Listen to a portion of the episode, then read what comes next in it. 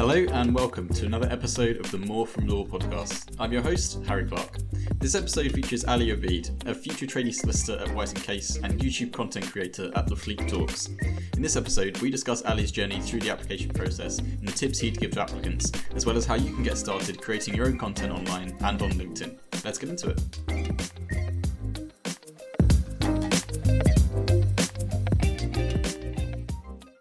So, hi Ali, thanks so much for coming on the show. Hey, thanks for having me, Harry. Thanks. It's an absolute pleasure. And uh, I remember that we first met through LinkedIn, and that's what we're talking about today LinkedIn for lawyers. And uh, it's been absolutely great to see all the content you've been putting out and how you've been helping students and things. So um, uh, thanks so much for coming on. I'm hoping this is going to be a really insightful episode and um, something that I think uh, students and lawyers generally don't tend to think about or at least utilize in the right, right way, which is kind of getting on LinkedIn and using it as a platform. But before we get too much into that, yeah. a nice little icebreaker question that I like to ask people uh, when they come on the show is uh, what was your main reason for wanting to get into the profession of law? and uh, what's your sort of background today for those who haven't had the opportunity to, to hear from you yet? Yeah, well, for me personally, um, it first started when I actually met an individual, mm-hmm. and um, I met this person through a social mobility program, and um, this person's older than me, but they come from a similar background to mm-hmm. me, and um, it's a low. Well, I come from a lower socioeconomic single parent family, mm-hmm. and um, when I met this person, they discussed, you know, they were just trying to give me some mentorship and tell me about the different industries there are, you know, different corporate industries. And at this time, I was, I believe I was in year 13, so just towards the end of my A levels, just when I was about to start LSE. So everything was exciting. I wanted to do 101 different things. um, and um, so this person told me about their interest in corporate law and why they've chosen corporate law. And um, it really inspired me to apply to open days once I enter uni. So I started LSE. I applied to the open days. I really liked them. Mm. So I applied to vacation schemes as well in my second year, and I got on uh, the Freshfields and White and Case VAC schemes. Um, and I, I, just saw how lawyers were doing, working on big deals, understanding how businesses operate on a much larger scale within a legal framework, mm. and you know how they advise clients to comply in efficient ways. And I just wanted to be a part of it. So um, here I am today, and I'm a future trainee at White and Case. So that's really how it started and that's the timeline. Yeah, that's awesome, man. And uh, no, it's great that you kind of go from that journey of trying open days and then through to VAC schemes and then to where you are now. It's just that kind of gradual process of learning about what training contracts all about and getting that experience, which um, I'm sure we'll get onto. But sure. first and foremost, LinkedIn. I know that's where your uh, a lot of your activity is based, and um, you've been showing some great content o- over the last few months or so with students about everything from commercial awareness to just going through your kind of um, your pathway to where law today and overcoming that sort of um, adversity and, and coming from different backgrounds and things. So when you were kind of thinking about that first time you got on the platform, I guess, and you started thinking, I'm going to start making content. What was that like? Was it a kind of, you know, wake up one day and just tried to do it, or was it more of a kind of slow, slow burner realization that this was a platform that you could really utilize? What was what was the sort of reasoning there? Hmm, that's an interesting question because um, the main spark, which actually threw me onto LinkedIn, was my interest in recruiting people for my news page. So okay. um, I initially had a news page on social media, and you know it was going really, really well. And we reached over 2,000 subscribers. It was really good, and um, I basically used LinkedIn as the platform to recruit writers because students are continuously and progressively joining LinkedIn because it's an it's an incredible platform. As you know, mm-hmm. the algorithms are very favorable mm-hmm. to people who you know get a lot of um, you know a lot of interaction. Mm-hmm. Um, so as I tried that, I saw how LinkedIn allows you know its users to reach different audiences and target markets. Mm-hmm. So I just used it for myself after. So I started writing posts about my experiences in the application process. Um, I even made videos mm-hmm. giving advice, and um, you know it was just like a, a mini YouTube type of thing. But the reach was significantly better than YouTube because LinkedIn is LinkedIn is far less saturated than YouTube. Mm. Um, so I just try to make relatable content which people would then like, share, comment, and um, you know, some videos I would get around seventy to hundred thousand views. Mm. You know, with some of my posts, so like literally nearly six figure views. Um, and that's always fantastic when you're wanting to build your brand, right? Yep. So um, I guess I guess that's just how it started. Yeah, that's awesome, and I, I, I like to pick up on a point you kind of said about how the algorithms and the and the kind of I guess purpose behind net, uh, networking on LinkedIn is so different. In that you know you share a piece of content or you you try to outreach with connect with one person and it goes along with their network yeah. and you meet so many other people. So um, I know that I've had the opportunity to meet some incredible people from all over the world just through LinkedIn that I would never have had the opportunity to do before. And I'm guessing you've had similar experiences, right, of just coming across these amazing individuals. Yeah, for sure, 100%. Um, it's it's the it's the principle of LinkedIn. So if you like a post, mm-hmm. it just pops up on, on on your connections timeline, right? Mm-hmm. So as you said, it's really easy to meet incredible individuals that you probably wouldn't have access to, or you, you wouldn't have a connection to them without LinkedIn. Mm. Um, I'd imagine that if I was doing this purely on YouTube, I wouldn't meet the people I'm meeting now that I have on LinkedIn um, simply because LinkedIn is significantly more accessible. So if I like your post, all of my connections will, will, will see that mm. and you get access to my connections, right? Yeah. Um, so that, that's just, just, it's just how it works and it's, and it's an incredible platform to meet new people. So yeah, I definitely echo what you'd say.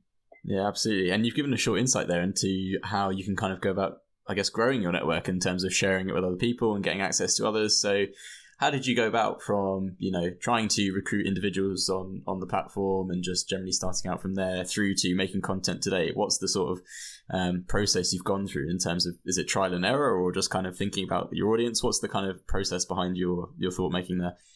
Yeah so like my process my strategy i mean it's um kind of crazy because i i don't post too regularly on linkedin. I try mm. to just a couple like once every couple of weeks, and I try to make that post significant. But um, it, it's crazy because, like I said, a few of my posts have 70 to 100,000 views, and mm.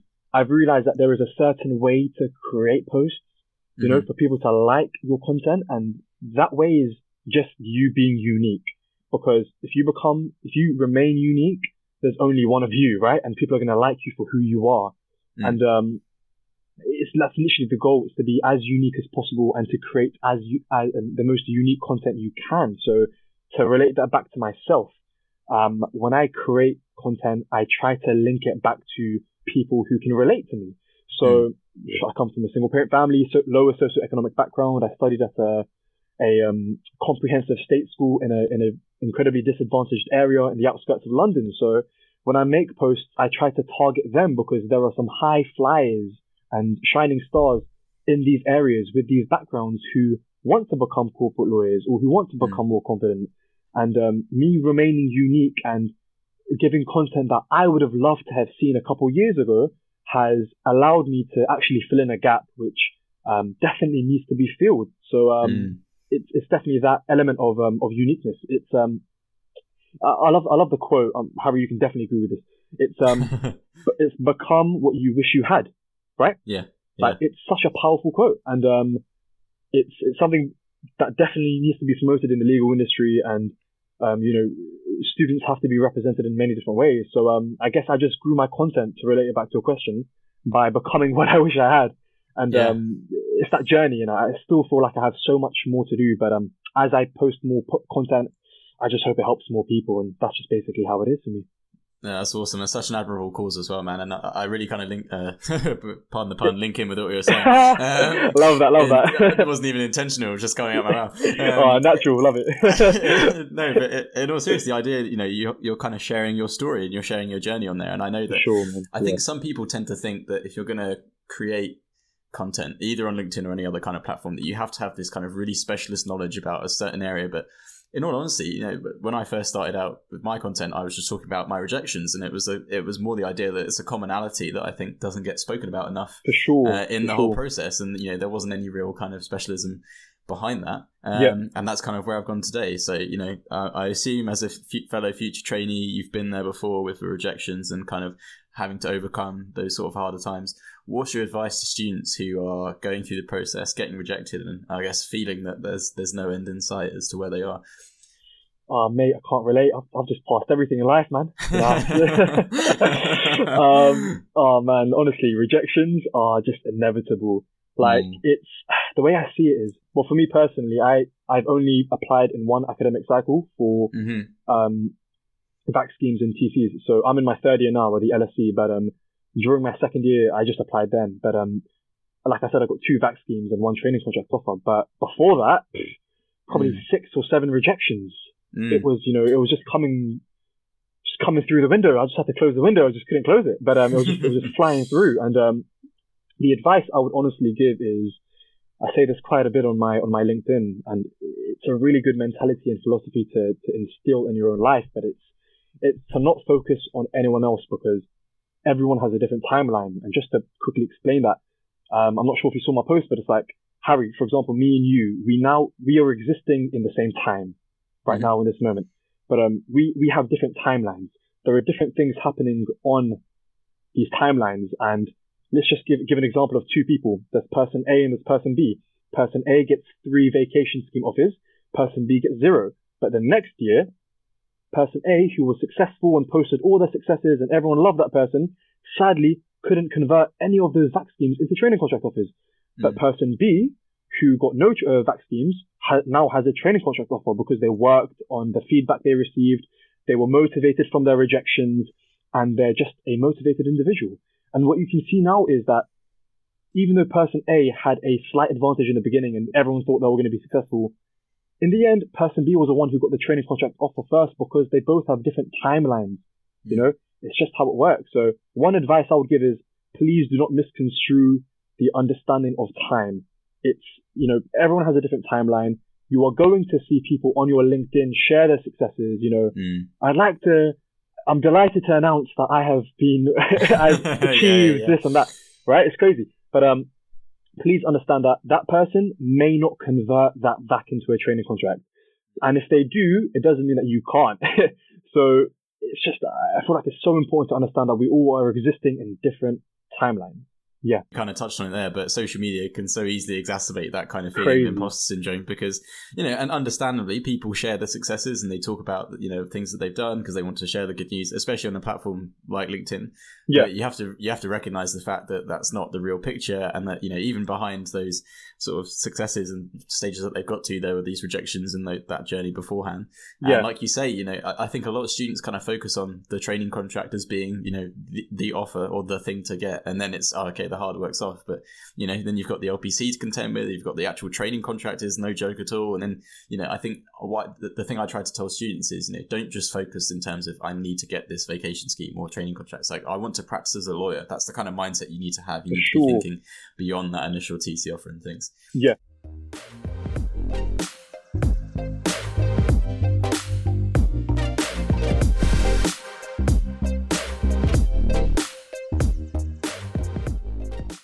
So a lot, of, a lot of this episode we've talked about kind of LinkedIn and the platform, but um, you know we're both we're both future trainees. We've both been through the training contract process, um, and obviously you're hugely successful with the fact that you got your two vacation schemes and an offer as well. So you know Thanks. you've been through that process, and you know that a lot of students listening will have questions that I guess that's tough for them to find the answers to. What were the kind of like common pitfalls and the misconceptions and mistakes that you made you wish you could have I guess learnt from earlier so that you wouldn't have had to to make them in the process?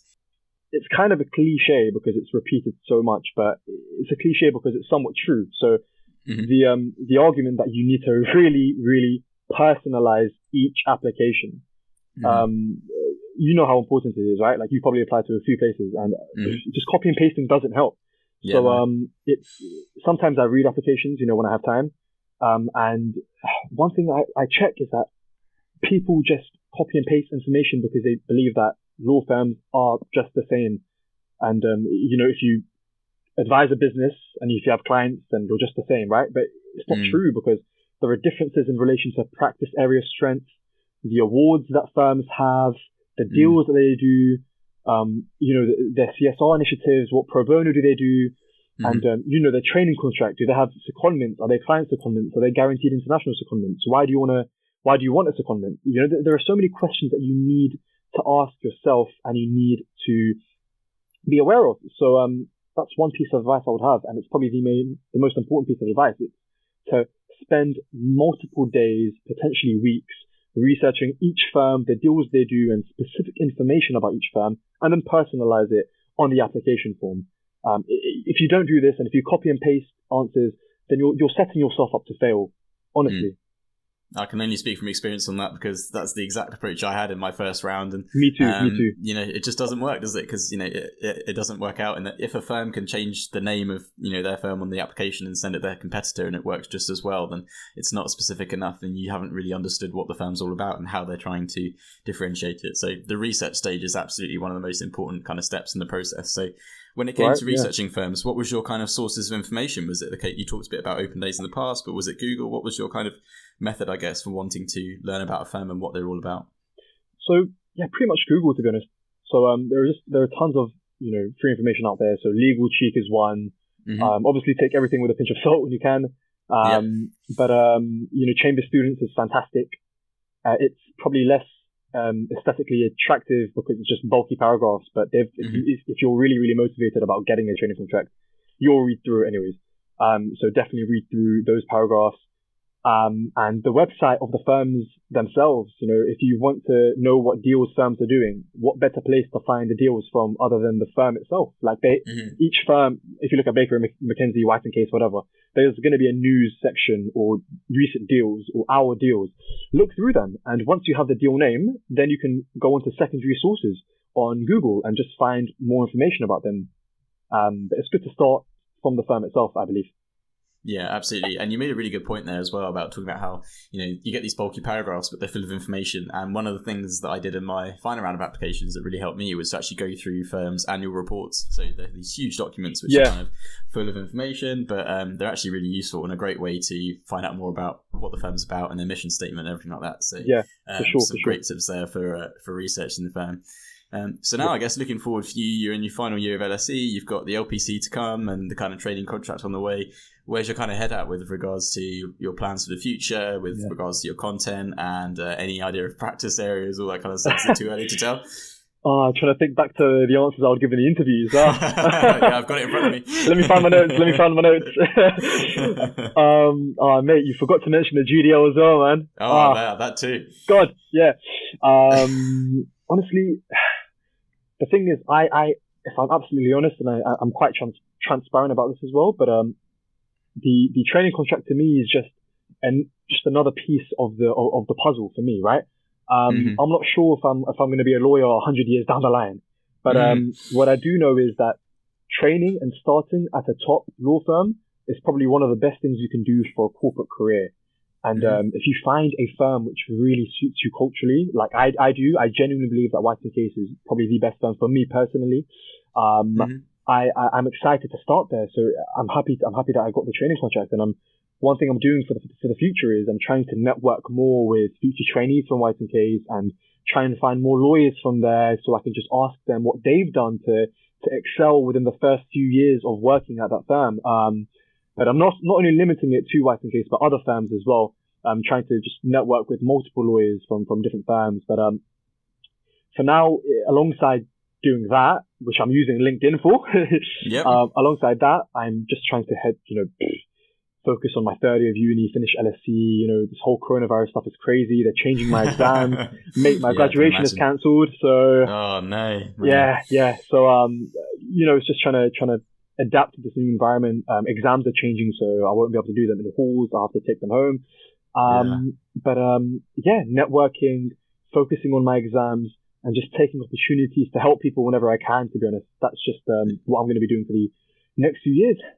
That's awesome, and I hope the uh, the whole coronavirus thing dies down by the time the LPC rolls around. Because oh, uh, trust me, that's that's enough with the GDL as well on your plate. You don't need that on top of it. yeah, for sure, man. For sure. I hope for you, man. Oh, that's God. awesome. Um, best of luck with all of it. I think it's absolutely fantastic what you're doing, and it sounds like you're going to make a, a, great commercial lawyer when you get there. So, um, oh, thanks, man. Likewise. For those for those people who are wanting to learn more about you and to hear from all your content and your advice, where can people go to learn more about you? Yeah, yeah. So um, so I've got my LinkedIn, Ali Obaid. Just go on my post, go on my um account, sorry, connect with me and scroll through my posts. I've got dozens of content about you know the commercial field, my experiences in university, etc. Um, but I also post content on YouTube. So mm-hmm. I have an account called the Fleet Talks. Uh, don't ask me why I've made that name. I don't know, but um, but um, definitely check that one out. And I've got tons of content on my experiences at university. I've got exam advice and tips on how to study, and um, tips on how to get VAC schemes and training contracts. So the Fleet Talks on YouTube and Ali Obaid on LinkedIn. yeah, that's awesome, man. I'm sure listeners will find it really, really useful. Thanks so much for coming on the show. It was a really, really insightful chat to you. Thanks so much. You too, man. Thanks for having me. Take it easy. Thanks so much for listening to this episode of the More From Law podcast. If you enjoyed the episode and want to support the show, please share it with your network and leave a review on the iTunes store. It's really appreciated. If you want to stay up to date on the show, follow and subscribe to the More From Law podcast on your podcast platform of choice, or follow me on Instagram, Twitter, and LinkedIn at the profile Harry Clark Law. See you in the next episode.